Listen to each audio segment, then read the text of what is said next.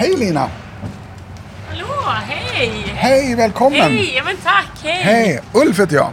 Trevligt att träffas, Ulf. Ja, trevligt att träffa dig. Åh, här var en fin hund. Ja, det är min... En glad. Ja, det är min... En glad sak. Det är min ledarhund. Okej, okay. Vad stor och fin. Ja, han, han är ju... Han är ju fri just nu, han, han har inte någon sele på sig. Nej, men precis. Så, ja, då vill han ju heja såklart. Ja, men såklart. Eh, och, eh, men du, eh, vilket äventyr att du kom. Ja, men det är så spännande att vara här. Mm. Har du varit på någon sån här restaurang förut? Det har jag inte, så här blir en helt ny upplevelse. Mm. Vad bra. Så här är det att vi, vi behöver bevara mörkret där inne, ja, så gott det nu kan gå. Så jag vet precis inte om det har några ljus... Eh, Alltså om det skimrar av dig, det är helt okej. Okay. Men om det är något annat som du bär med dig som en telefon eller så, så ja, man lämnar det här ute. Bara det är ju inte öppet eller någonting. Nej, men precis. Perfekt. Ja, kul! Ja, det här, ja, jag, ja. jag är så spänd och förväntansfull på det här. Du tycker att vi ska gå in nu? Ja, men det, det blir väldigt bra. Ja. Du, nu lånar jag ut en arm till dig. Tack. Så knatar vi in och ser vad som händer här. Ja.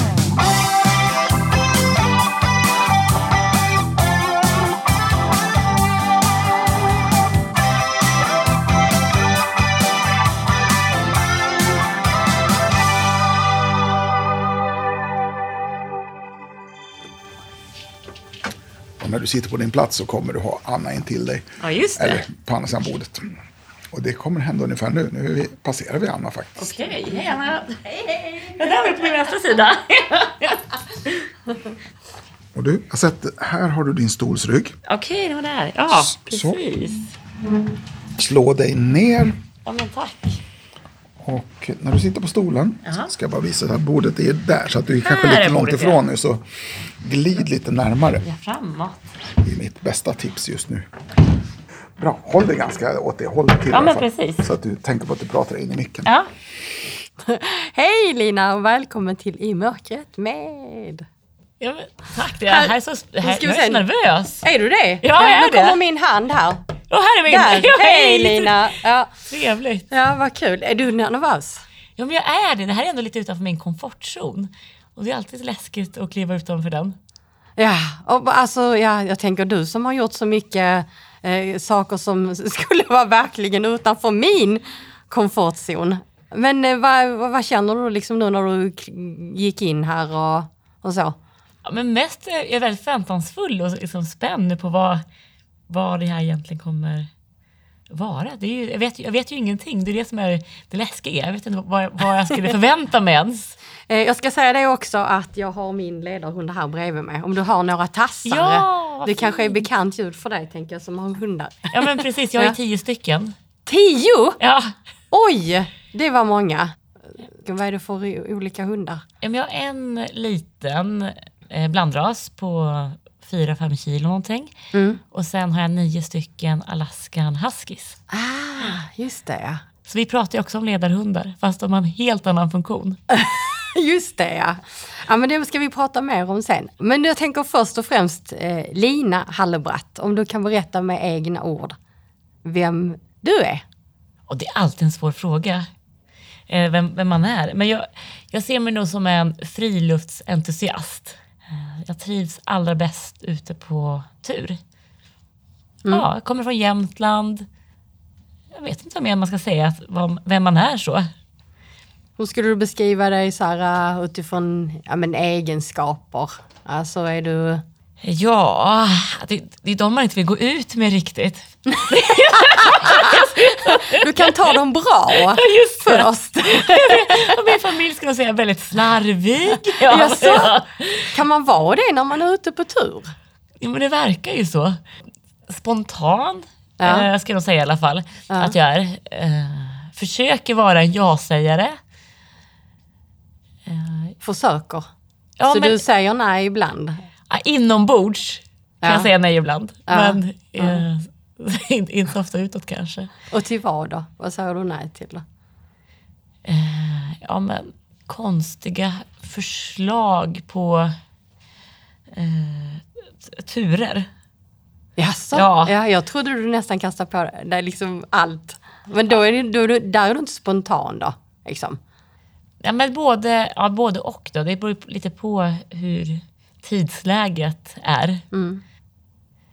det är svårt att veta vad man har för egenskaper. Mm. Alltså jag, jag önskar att jag har en massa egenskaper, men det är inte säkert att andra upp, uppfattar dem på samma sätt. Men v- v- själv... vad brukar folk säga om dig då? Alltså de du känner, så hur brukar de beskriva dig då? Ja, men som en person med oerhört bra humor. Ja. Nej, nu ljög jag faktiskt. Det var... det, var, det, var, det var mitt önsketänkande. Ja, precis. Ja, det är bra. Men jag hörde att ni skrattar där ute också, så att jag ja. tror nog att du är rätt rolig, va? Ja, precis. Ja, men skrattet är viktigt. Varför det då? Jag tror man kan tackla det mesta i livet om man gör det med glädje på något vis. Mm. De flesta situationer blir lite lättare då. Jag brukar ställa en fråga till, till gästerna här ibland. Eh, när du trivs som fisken i vattnet. Och det tänker jag att jag redan vet. Men eh, jag ska ändå ställa den frågan. När trivs du som bäst? Ja, men det är när jag känner mig fri. Och det gör jag när jag är ute på tur. När jag har vidderna. Jag är långt borta från stress och press. Och kan enbart befinna mig i nuet. Det är det som är allra bästa enligt mig med att vara ute på tur. Alltså i naturen. På ett eller annat sätt under lång tid. Det är bara de basala behoven som spelar roll. Det är ett väldigt enkelt sätt att leva. Jag tänker att vi tar det lite från början. Mm. Du är uppvuxen i Jämtland. Mm. Hur skulle du beskriva dig själv som barn? Hur var lilla Lina?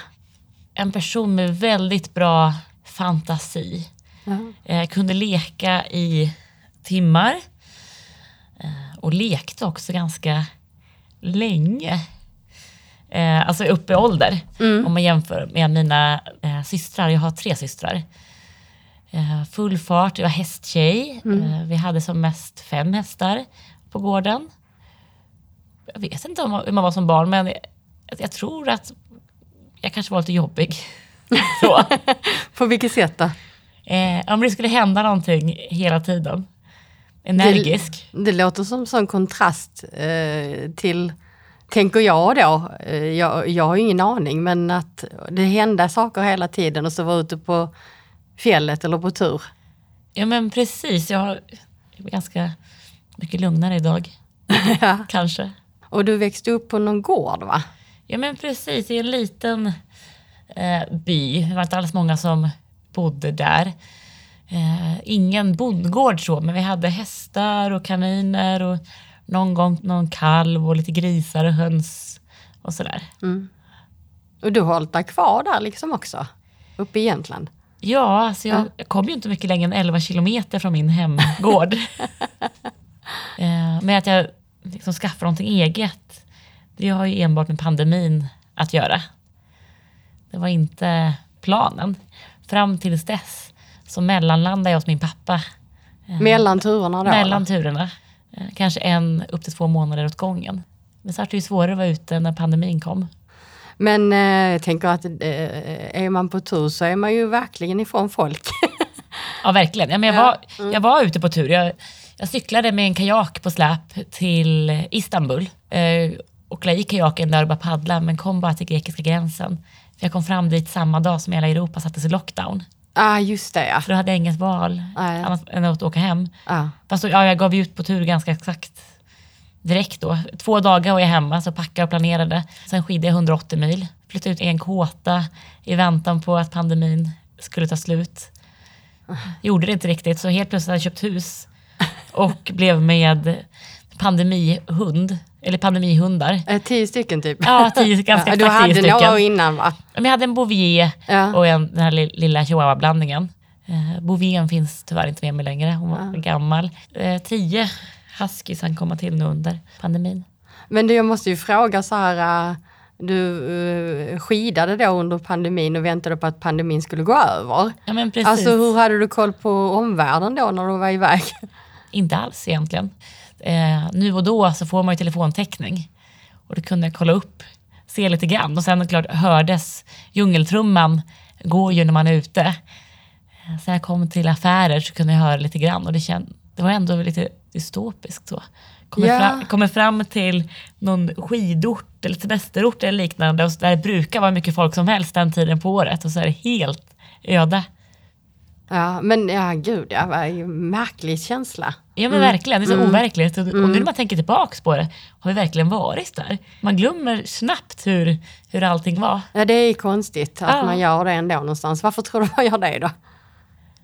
Ja, jag vet inte om det är inprogrammerat i oss på något vis, att förhoppningsvis blicka framåt. Mm. Eller så har vi bara så fullt upp i vår vardag att det, vi, vi har inte tid att re- reflektera mm. över allting.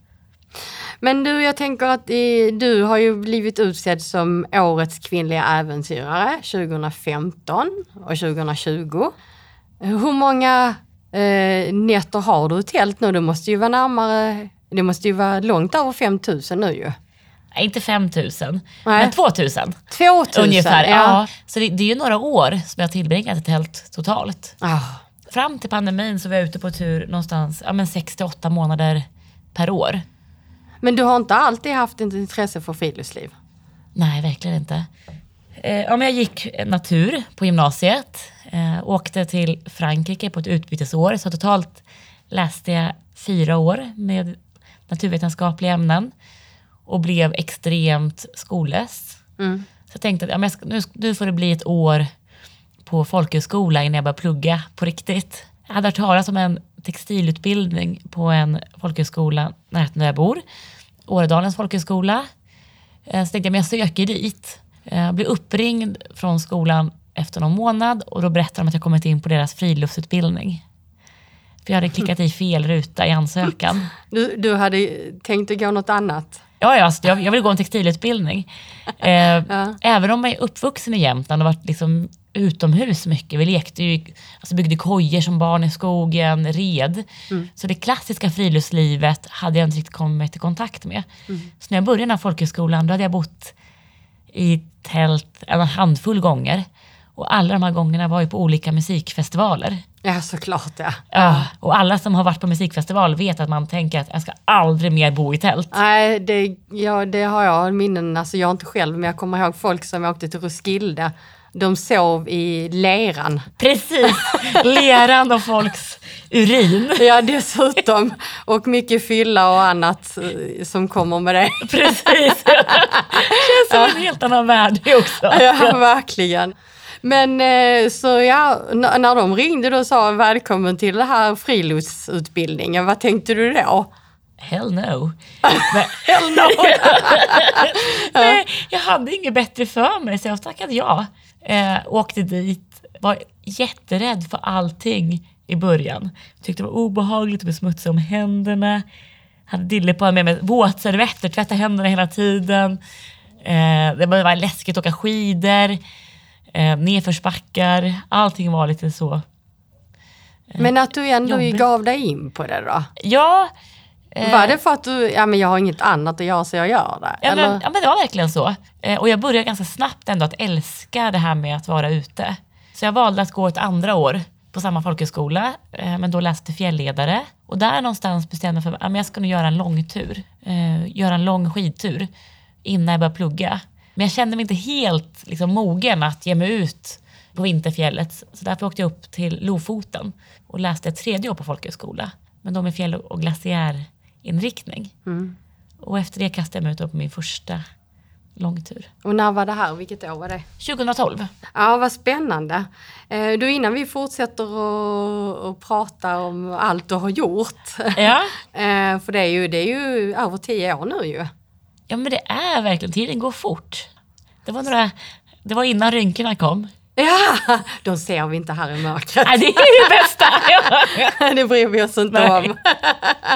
Men Ulf, ska vi ta in lite, lite dricka och lite... Vi brukar ju ha något litet att testa. Wow, spännande. Ja, så det, det är ingen mat och så, men det är något Nej. litet ätbart. Oj, oj, det känns här som någonting vi all, jag lekte väldigt mycket med mina systrar så. Men så ska man blanda rör, röror till varandra och ska man gissa vad det var. Oj, vad men, var det i dem då? Ja, men tyvärr så var vi ju inte så snälla mot varandra. Det kunde ju vara ja, men snor lite grann från pappas whisky blandat med oj. med kaviar och leverpastej och ost och diverse grejer. Ja, det, det slipper du här, ja, det tror jag. Jag vet ju inte i sig vad Ulf har gjort här bakom ryggen på sig. Men alltså, så borde jag vara orolig. Tycker inte riktigt. Nej. Att det behöver vara så orolig. Ett glas. Ja, titta här. En flaska, men för att man ska kunna komma in i flaskan behöver man en öppnare. Oj då. Ja. Så, börja där. Börja där. Ja, du satte den direkt. Ja, men jag har ju övat. Ja. Jag har ju jag har ju, jag har ju ändå varit ute på tur med Ida. Ja, just det. Vi ja, hade som ju... inte säger någonting. Ja, ja. men mm, precis. Mm. Vi hade ju en workshop tillsammans eh, på en folkhögskola där jag gick här i höstas. Mm. Då, skulle alla, då skulle vi alla få ledsaga varandra i ja. skogen med ögonbindel. Ja. Och Ida var den som skulle leda mig sen då. Oj, hur gick det? Ja, jo men det gick... bra, hon, hon är ju så duktig att följa ljud. Ja. Så hon hörde ju ändå vart de andra var. Ja. Och gick på det. Just det, nu ska du hälla upp ja, det här. Ja, men jag, jag har ju fått tips här. Jag har ju studerat Ida hur hon gör. Ja, du har det. Ja, ja, så ja. i med fingret i glaset så man känner vart ja. det är. Nu, nu låter det som att du liksom tittar ner mot glaset. Ja, det gör jag också ändå. Jag vet inte varför. Ja. Varför det? Jättebra ljudeffekt tycker mm. jag. Ja. Du, du ska få två skålar här också. Och det är typ bara att testa. Okej. Jag börjar med drycken. Det var alkoholfritt. Ja. I alla fall, ja. Och vad spännande i första skålen. Då är det någonting runt här. Ja. Och det här var ju härligt. Vad var det då? Du sa härligt med en gång. Ja, det är ju sött, vet du. Allt som är sött är ju härligt. Du gillar det? Ja. ja. När jag kom ut min första långtur, ja. tjugohundratolv, så packade jag mat på lådor innan. Jag skäms nästan att säga det här, men tjugo kilo choklad skickade jag ut. Och för hur lång tid då? Ja... Jag hade, jag hade siktat på att vara ute kanske hundra dagar. Det blev nittiosju dagar. Ja, vad blir det då när man slår ut det? tjugo kilo på hundra dagar? Ja, tvåhundra gram om dagen. Ja. Men jag tror jag stöd köpte lite chokladlängsvägen också. Så det var ja. nog mer än ja. så. Men är det en bra så här, energigrej? Eller är det mer så här att man får whoop, kick och sen så bara dimper det? Ja, men det är både och. Men vaknar man exempelvis på natten och är kall, mm. då är det choklad som gäller. Jaha, varför det, det då? Om du startar ju upp hela... Man blir lite som ett så här kärnkraftverk när man får i sig socker. Så man får upp värmen väldigt snabbt. Men går det inte ner väldigt fort sen igen då? Ja, då får man ju ta lite choklad till. Vad jobbigt! Ja, ja. Nej, men eh, sovsäcken i sig värmer ju inte egentligen. Det är ju din kropps, du, du måste ju värma mm. upp den med din kroppsvärme, så behåller du värmen där. Så man väl är varm så håller man sig ju varm mm. också. Va, va, ja, men jag bara tänkte, då skulle jag gå på tur så kan jag äta mycket choklad. Absolut. För jag fryser alltid. Jo, men, men Ida, berättade du har varit uppe i Abiskojaure? Jag har varit det. Eh, och jag var så himla rädd Aha. för att jag skulle frysa. Oh, just men det. Vi fick typ, det var bastu. Okay. Alltså det är sällan så varmt. Jag tror att det var liksom... drygt, ja, det var typ tjugotre till tjugofyra grader och sen solen på det. Alltså det var så ja. varmt så att jag frös inte. Nej, jag förstår det. Värmen är ju svårare att hantera än kylan ofta. Ja, alltså det, det har, jag har ingen aning. Jag har ju bara testat att gå ja, just det. I, i bastun. Ja. Ja. Men känner du vad det är för smak? Ja, men nu i den andra skålen då känner jag, alltså jag tänker att det är åt det juliga hållet. Mm. Och på den andra, inte den första? Ja, men den, den första skålen var inte, där var det mer, ja där kände jag mer choklad och så var det här krispiga i mitten som jag inte helt, ja. som jag tänker, det här har jag ätit i någon, i någon eh, godis någon gång. Men den andra skålen, det, det känns som någon form av julsmak. Och vad är det för julsmak då, tror du? Mm. Ja, men det är åt pepparkakshållet, ja. men, men inte rent pepparkaka heller. Ja, men det var det faktiskt. Var det det? Ja, det är det. Det är alltså, det. Alltså det är jättebra. Men ja. den är rätt hård. Men den andra är faktiskt också lite ljuvligt. Är den det? Alltså, ja. Jag får prova. Vilken ja. tur, då får jag prova igen. Ja, det får du. Det får du. Det, kommer bara, det enda alla kommer höra nu är hur jag Knapra. Knapra, ja, det precis. Får man, ja. Kommer vi få mejl sen. Ah, kan de sluta äta i den där podden? Precis. Ja.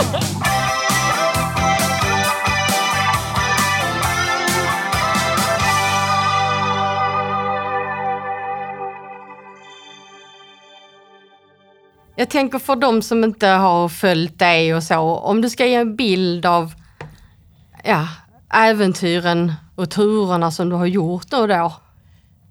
Ja, det har blivit... Jag gillar ju mest långturer. Och för mig är en långtur någonting som är längre än hundra mil. Så det har blivit ja, åtminstone sju vandringar som är längre än så. Eh, framförallt i Europa. Mm. Men jag har också gått från Mexiko till Kanada, fyrahundrafyrtio mil. Uff. Och men för mig, det är ju inte liksom... Tiden, hur snabbt det går, spelar inte så stor roll för mig. Mm. Det är liksom vad jag upplever där ute som är det viktiga. Så jag sätter aldrig upp en tidsgräns att ja, men nu ska jag gå det här så fort som möjligt. Så jag har ja, olika vandringar och sen har jag eh, cyklat. Bland annat har jag ju cyklat med en blind man. Ja, ja, det Kurt. Var något projekt för landsbygden, va? Ja, men precis. Ja. Med Kurt, då, som då var sjuttioåtta år gammal. Vi bodde ju också i tält då. Ja, det hade han inte gjort på sextio år. Så då var det dags Oj. Att göra det igen. Och hur gick det då? Ja, men det gick jättebra. Man måste ju synka när man ska ta- eh, tandemcykla. Mm. Och Kurt är ju ganska snabb och hetsig i det han gör. Så vi, vi skulle räkna till tre innan vi skulle börja trampa. Mm. Eh, kan man säga. Sen kom pedalen i raden äh, varje gång. Nej, jo, så det var... han var så otålig. Ja, ja. Ja. Och viktigt att veta hur snabbt det skulle gå. Så var det första han skaffade. Eh, en liten dator till cykeln. Så vi skulle se hur snabbt det gick i nedförsbackarna. Ah. Nej, det, det var fint. Och hur långt cyklar ni?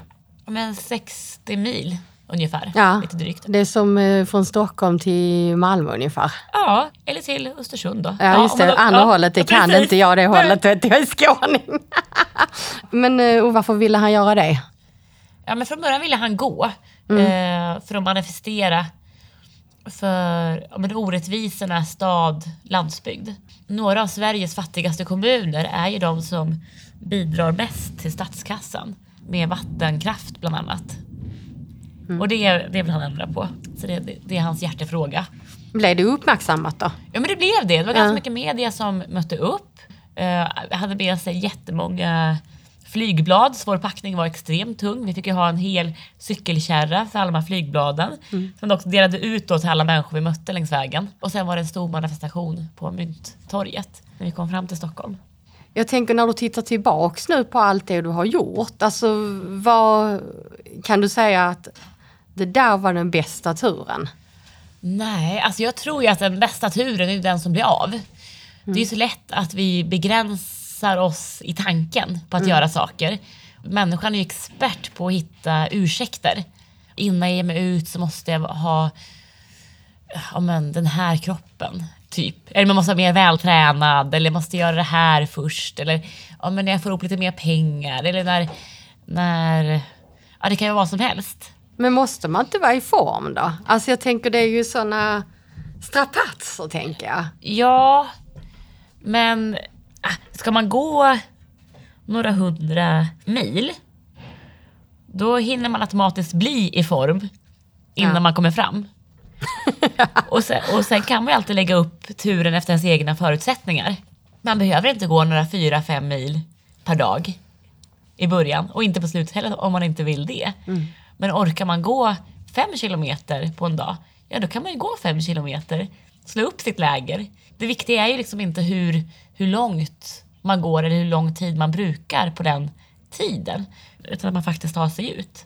Men är inte du väldigt ovanlig i det tänket? För att jag eh, får ändå en känsla för när man hör många som har varit ute och vandrat och sådär. Att oh, eh, de ska gå si så mycket en dag och, och, ja, och de, de har si så många dagar på sig att göra allt. Det känns lite som att du har ett annat tänk där, eller? Ja, men precis. Men jag tror att min fördel är att jag hamnade aldrig i prestationssamhället, riktigt. Alltså jag påbörjade mina turer men, i det här livet direkt efter gymnasiet. Mm. Så jag hamnade aldrig i ekorrhjulet och hamnade aldrig i det sambandet liksom, med, med en klassisk arbetssituation där, det, där allting går ut på prestation, prestation, prestation. Det låter väldigt skönt. Ja, men det är det. Det är ja. det. Och du känner så fortfarande. Alltså, det är aldrig någon prestation liksom. Nej, mm. det är inte det. Utan det, är, det är ju väldigt så alltså, luststyrt allting. Mm. Och sen kan jag gå långt. Men det är inte för att jag måste. Men så i början alltså, när jag gjort turer, men då kanske jag börjar med tio kilometer om, om dagen. För att i slutet av en tur gå femtio kilometer om dagen. Mm. Men ändå i slutet av dagen vara ja, men lika pigg eller trött, man ska säga, som i början. Jag, jag tänker det här med prestation. Mm. Eh, du, du, nu är du ju i Stockholm. Och här, du är i storstan nu, Lina. Ja, jag känner det. Jag känner det. Och, man, och man påverkas. Hur märker du det då? Ja, men det blir, det blir en stress. Och det, det var så tydligt med när jag var ute på min första långtur. Det här med hur mycket stress vi utsätts för i ett vardagsliv. Men när man är ute på tur, allting du behöver har du i ryggsäcken. Men om du ser bara en sån enkel sak som att gå att handla. Dels är det ju så mycket intryck som du utsätts för. Både ljud och bensin. Mm. Det är diverse med reklam som pockar på. Du ska köpa det här. Men sen räcker det inte att veta vad du ska handla. Du vet att du ska ha liksom basvaror. Men låt säga fil och flingor. Men då ska du först veta, aha, alltså det är ju hyllmeter efter hyllmeter ja. bara med flingor. Mm. Och sen ska man försöka vara medveten konsument. Är det socker i? Är det sockerfritt? Vart produceras mm. det här? Eh, samma sak med filen. Så det är så mycket val. Eh, tem- alltså det är ju ett annat tempo mm. här nere också. Människor vart än man ska. Även fast de här menar, tunnelbanorna kommer typ var femte minut. Och, det, och jag känner själv att jag påverkas av alla andra. De liksom springer dit för att man inte ska missa den här som går om en minut. Och så känner jag, men oj oj, då måste jag skynda mig. Fast vad, vad skyndar jag mig för egentligen? Mm. Nästa dyker ju snart upp. Man smittar varandra till det här. Ja, men, men jag tänker då tillbaka till det här med prestation. Eh, för du föreläser ju en del. Och du var iväg igår. Mm. Är det någon prestation i det då? Att nu måste jag göra världens bästa föreläsning. Nej, inte riktigt så. Eh, men det är så nervöst att förelä- föreläsa tycker jag. Och det vädjer mig aldrig riktigt med det.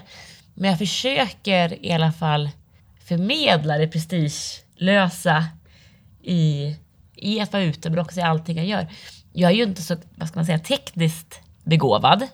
Så det blir ju inte de snygga, jag har ju inte så här, du vet, stylade prestationer där jag tänkt på typ. Snygga och powerpoints och, och massa flashiga filmer och sånt, eller? Nej, eh, och nu har jag alltså, något filmmaterial som jag mm. fått av någon annan som är väldigt ja, men, fin så.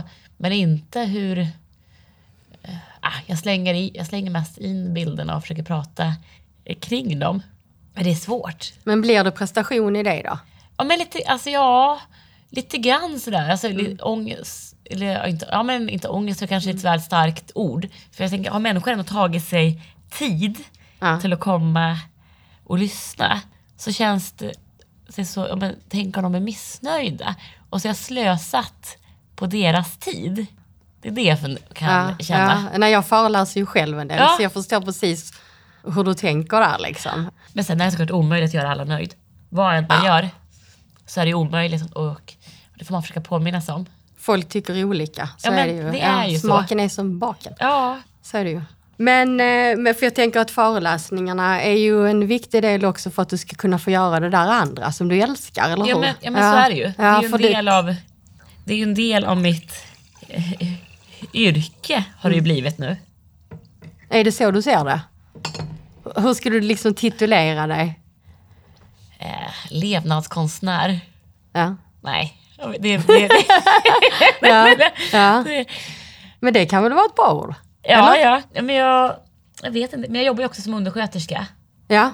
inom äldreomsorgen. Mm, och det gör du lite också för att få pengar och kunna liksom åka iväg. Och, ja, du, måste ju, du har ju ett hus också nu och hundar. Ja, men precis. Framförallt hundarna. Eh, innan jag skaffade hundarna så behövde jag inte mycket pengar för att klara mig. När jag på tur in, har inte, inte hundarna med, eller jag bara hade en eller två hundar med mig ut på tur. Mm. Då var liksom budgeten tusen kronor i veckan för mat och boende. Jag bor ju i tältet, men någon gång ibland bor jag inomhus mm. för att duscha och sådär. Men och just jobbet inom äldreomsorgen tycker jag också är liksom sociala i det. Och det är någonting som känns meningsfullt. Mm. Alltså det är ju ett jobb som jag gör för att trivs med. Mm. Och sen alla behöver ju pengar. Ja. Det är ju så. Nu har du berättat lite att du har varit på tur eh, både med folk och eh, du har ju också varit på egen hand. Ja, men precis, eh, allra mest har jag gjort på egen hand. Ja, eller alltså, med hund. Med hund, ja. Men det är ju ändå utan människor. Även om hundar är ju ett fantastiskt sällskap. Så. De bästa. Det är ju bästa. Och de ja. whinar ja. aldrig. Nej. Gör de aldrig det? Ja, min lilla gör ju det. Om hon inte får mat tillräckligt snabbt. Ja, jag tänkte ja. för att det, det är ju vissa sådana jag märker liksom att min hund går ju som katter runt het gröt en viss klockslag. Då kommer jag på, åh just det, det är matdags. Precis, ja. Ja, hon går bara runt. Min, mm. min lilla, hon pratar. Vet, jag tänker, då är du ju mycket ensam. Ja. Och det tror jag att många, inklusive mig själv, undrar över. Alltså hur är det? Ja, alltså vi är ju så, de flesta människor idag är ju så ovana att vara ensam. Mm. Det är ju en stor skillnad på vald, alltså självvald ensamhet och den icke självvalda ensamheten. Mm. Så jag vet att någon gång när jag varit ute och så jag kommer till ett samhälle och går exempelvis på restaurang och då är det ju fullt med folk. Men ändå har jag känt mig ensam då. Men inte de här två veckorna som jag spenderade utan att se en enda människa. Och jag tror att vi är ju inte riktigt van att hantera våra tankar. Alltså vi som är människan, svenska människan, eh, som vi lever här. Så ja, det är läskigt tänker jag, för många säger ju det liksom att oh, när de plötsligt har stannat upp i livet och då kommer allt till en. Alltså, ja, men precis. Det måste ju vara samma för dig då när du är där. Och verkligen, ja. Eller är du så van vid att... Ja, men jag, jag, det är nog det att jag är så van vid det. Ja, vi, eller jag har ju inte liksom så mycket skärmtid då när jag är ute heller. För du har, du har ju ingen telefontäckning i regel. Mm. Och man måste dessutom spara på batteriet om man vill använda telefonen eh, som hjälpmedel för navigering. Mm. Då kan man inte slösa bort det. Uh, men sen har jag ju också med mig saker. Jag sitter ju inte liksom bara där rakt upp och ner. Uh, jag har ju även med mig ljudböcker som jag kan lyssna på. Men mm. sen tror jag att det blir också någon, någon känsla när kroppen är nöjd. När man har gått en hel dag så den är nöjd. Då blir också huvudet mer nöjt. Men hur ser en, en vanlig dag ut när du är på tur då? Eller kan man säga att det finns en vanlig dag? Ja, men på ett sätt ser ju alla dagar likadana ut. Och på det här sättet ingen dag den andra lik. Det handlar om att på morgonen fixa med morgonrutiner. All, allt från frukost. Packa samman lägret. Börja gå eller paddla eller cykla eller skida. Eller hur man nu tänker ta sig framåt. Tills det är dags för första fikan. Och sen mm. rullar det bara på så. Fram tills det är dags att slå läger igen. Du, Lina, jag måste faktiskt springa på toaletten. Ja, det gör du rätt i. Jag bara kände det. Eh, Ulf, kan du hålla Linas sällskap här så länge så bara springa ut? Så får du ställa lite frågor. Har du varit ute och vandrat, Ulf? Eh, ja, jag har vandrat, vandrat på Södermalm. Ja, Lina, då tog jag över snacket här. Det var ju kul. Ja, verkligen. Mm-hmm. Men, men du bor alltså i Jämtland? Ja. Alltså, men, men turerna, de är över hela världen. Men framförallt i Europa. Mm. Jag försöker ändå tänka lite på miljön också. Undvika flygresor och mm. så. Och, eller ja, ska sanningen fram så är det mest jag får tänka på plånboken. Mm. Det kostar ju så mycket att åka långt. Mm. Och för mig är det viktigast att jag får komma ut. Mm. Och därför har det blivit mest i Europa. Vad består en vanlig dag av liksom, i, på, på en sån här tur? Uh, ja, men, om, om man bortser från själva rörelsemomentet att ta mm. sig framåt på ett eller annat sätt, så är det ju också alla fantastiska människomöten. Mm. Det är det allra, allra bästa. Det är så lätt att bli lurad av till att tro att världen är så ond. Men när man är ute så, där så inser man hur fantastiskt god världen är. Jag vet, jag har cyklat och fått punktering. Varje gång så är det minst en bil som har stannat för att erbjuda hjälp. Mm. Människor jag inte känner har öppnat upp sina hus och hem och bjudit in mig så jag ska få bo med dem. Mm. Någon har stannat när jag har åkt skidor med, ja, med en skoter, med sig ved, tänt en brasa och så de gräddar våfflor till mig. Ja, det är fantastiskt. Ja. Jag, jag har en koppling till faktiskt hur det är att vara blind till det här. För, för mig är det så här, när, alltså, när jag... Mina fjuttiga äventyr då, där jag ger mig ut i världen, det vill säga jag tar tunnelbanan kanske till, jag ska på någon, till någon plats där jag inte vet vad jag, där jag inte känner vägen. Ja. Och så, ja, jag vet ju, jag står på perrongen där, jag vet ju inte om jag ska gå till höger eller till vänster. Nej, hur ska jag veta det? Och jag är inte en sån som riktigt tar reda på, jag hörde att du var kanske lite mer noggrann med ut sådär, men mina rutter är mer sån. Att jag landar där på stationen och nu är jag ju på rätt station. Någonstans här ligger ju det här som jag ska till. Mm. Och då har jag en tanke som jag gör så här. Jag ställer mig och så försöker jag vara så öppen som möjligt. Och så ja. tänker jag, nu skulle jag vilja träffa en ängel. Ja. Och så tänker jag det en, ja, en till fem gånger. Då kommer en ängel och säger, förlåt, behöver du hjälp? Ja. Kommer någon och säger. Så jag får träffa en ängel och så frågar jag bara så här. Du, jag, alltså jag ska upp till Odengatan trettiotvå. Tror du att jag ska gå till höger eller vänster? Eller liksom, ja. Och, och så man, jag pristade och säger att man får hjälp av folk. Folk är inte så elaka. Utan de, de är oftast vänliga. De vill hjälpa till. Det blir en väldigt fin grej, ja. Det blir ett fint möte liksom. Ja, men precis. Och ofta, som du säger, ofta behöver man inte ens be om hjälpen utan hjälpen Nej. kommer till en. Ja, exakt så. Ja. Men du, när du då träffar folk ute på tur, eh, ser du då att, alltså det, det kan inte vara så här att oj, man, man upptäcker att man träffar någon precis när man träffar den, utan det måste ju vara att det finns så där, oj, jag kommer träffa någon om tio minuter eller sju minuter. Är det så det är att du ser liksom långt bort där, oj, nu är det någon som kommer gå åt andra hållet, eller... Hur går det till? Ja, det är väldigt olika. Mm. Vä- väldigt, väldigt olika. Jag, vet, jag, jag, jag korsade Karpaterna för no- några år sedan. Och förlåt, Karpaterna, det är... Det är den hästskoformade bergskedjan som går genom Tjeckien, Slovakien, Polen, Ukraina och Rumänien ner till mm. Serbien. Mm. Jag gick hela den till fots, trehundra mm. mil. Eh, och i, någonstans i Rumänien, längs bergen, det är extremt mycket björn där också. Mm. Det var tät, tät dimma. Satt upp tältet. Då visade det sig att det var ju fler som hade satt upp tältet på samma, samma plats. Mm. Hade inte sett en kotte på flera dagar. Men även de hade fått stanna på grund av dimman. Och det var i brunsttider för hjortarna. Och de låter ju på ett väldigt speciellt sätt då. Hur låter de? Ja, men halvt brölande på något vis. Mm. Lite hotfullt men ändå inte. Har man inte hört det förut kan man nog bli rädd. Mm. Och det vart de här holländarna som tältade. Mm. Vi måste väcka svensken, vi måste väcka svensken. Björ- björnen kommer för att anfalla. Men det var brunstiga hjortar. Ja, men det, det är väldigt olika med människor. De kan ju dyka upp bakom ett krön. Eller så, så det, det är svårt att veta. Sen, mm. sen såklart vet man ju att ja, men nu närmar jag mig ett samhälle. Mm. Och sen så här flaskhalsar på något vis. Här är en plats där det finns en mataffär. Mm. Då, då är det såklart mer människor där omkring. Så kanske folk utgår från den platsen. Så det ökar ju chansen att möta någon. Mm. Men då har du på något sätt skannat en karta och, och vet att nu kommer jag komma in i den och den där byn. Och här finns det en affär och här finns det...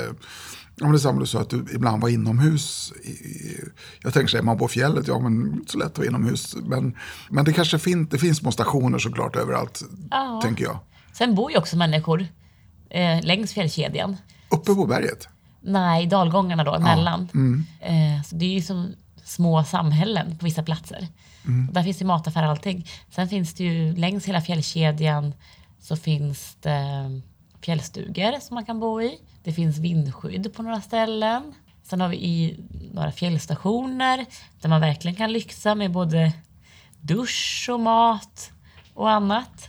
Sen finns det också längre sträckor där det inte finns någonting. Då kan man vara beredd att klara sig själv en hel vecka. Mm. Eller längre om man blir väderfast.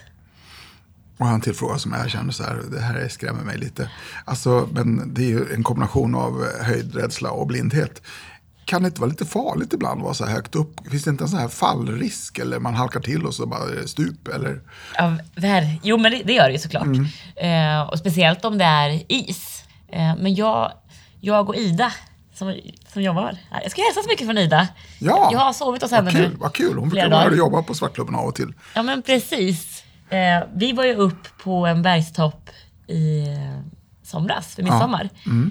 Och det är en sån topp som många seende och väljer att undvika också för de tycker att det är för svårt att gå upp.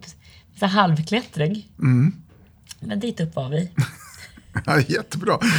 Alltså det är inte som att man, alltså det är, det är inga jättefaror i att vandra i fjäll på det sättet. Nej, egentligen inte. Alltså man får ju såklart, det finns ju vattendrag som man inte ska ramla ner i. Eh, man kanske måste korsa någon bäck på, på en smal spång. Mm. Eh, och så, men så man får ta det lugnt mm. på sina ställen. Hallå. Nu, nu, nu är det, hej! Nu, nu är det, vet du vad? Jag fick ju sparken från det här jobbet. Nu tar Anna över. Jag ska bara säga till min hund. Lägg där nära. Jag tänkte bara säga att mörkret kan också vara ett äventyr. Fast på ett helt annat sätt. Ja, jag undrade just vad... Vi ska alldeles strax få höra lite musik. Men innan så är jag lite nyfiken på vad du tycker nu. Nu har du suttit här en stund. Ja, men precis. Nej, men jag tycker det var så himla mysigt och trevligt. Ja. och, man, och sen nej, så man, man vänjer sig ju vid mörkret också. Alltså, i början tänker man, oj, här var det mörkt. Och sen går det ganska snabbt till jag känner att okej, okay, nu är det så här det är. Jag, jag, jag var på väg till en fråga, men den hann aldrig komma fram. Han kom tillbaka. Ägnar du dig åt någon slags meditation? Eller så? Alltså använder du lugnet där ute till något annat än bara att vara i det? Alltså det är också att vara i det såklart, men håller du på med, med något sånt att du, du liksom aktivt försöker gå in i dig själv eller? Inte medvetet. Nej. Ibland önskar jag att jag kunde gå ut från mig själv istället. Ja. Och då menar du då att du, så du känner att det blir för mycket liksom? Ja, nu, nu var det för mycket. Nu, nu, nu var jag för mycket. Ja, ja, nej, så kan det vara. Ha. Ska vi ta lite musik då, Anna? Ja, eller hur, Lina? Ja, underbart! Ja. Överraskningar läser av varandra här. Ja, men du vet, livet, liksom här, livet kan ju vara lite som en blind date. Ja. Så är det.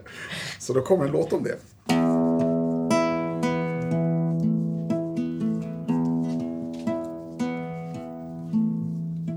En blind date med livet, en maskerad, en jätteuppsättning på livets estrad, där människorna komma och människorna gå. En blind date med döden som jag inte kan förstå. Det är vi som ska träffas i vårt sceneri. Statisterna som vunnit i livets lotteri. Vi får bära facklan ännu en bit. En blind date till morgondag. Från döden respit. Vår olikhet är en grund att bygga på. I mörkret vill jag hjälpa dig att gå. Förrensa i tanken i rädslans palats så att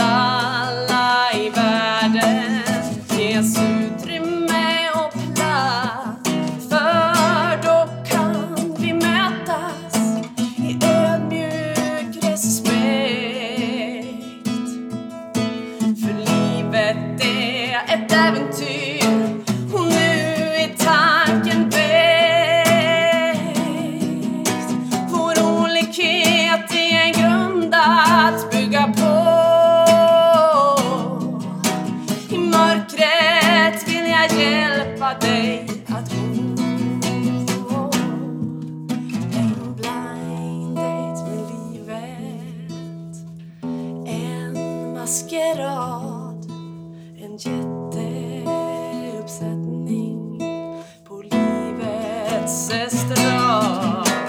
låter människorna komma och människorna gå.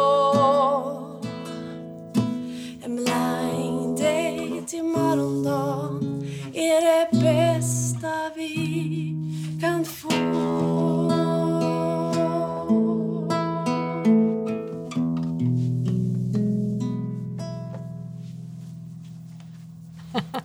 Fitt i racken, så fint alltså. Så du får väl börja lipa här också.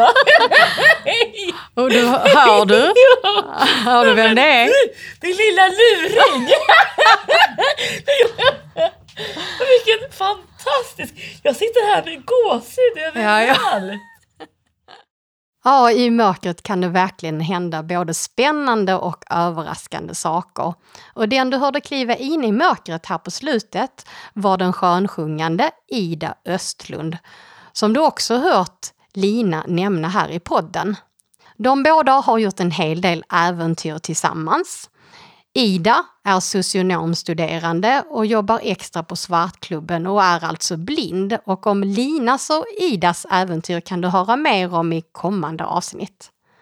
Och vill du vara säker på att inte missa när nya avsnitt av I mörkret med släpps, så gå in och prenumerera på oss i din podcastapp. Och vi finns förstås som alltid på hemsidan i mörkret med punkt se. Och vi hörs snart igen.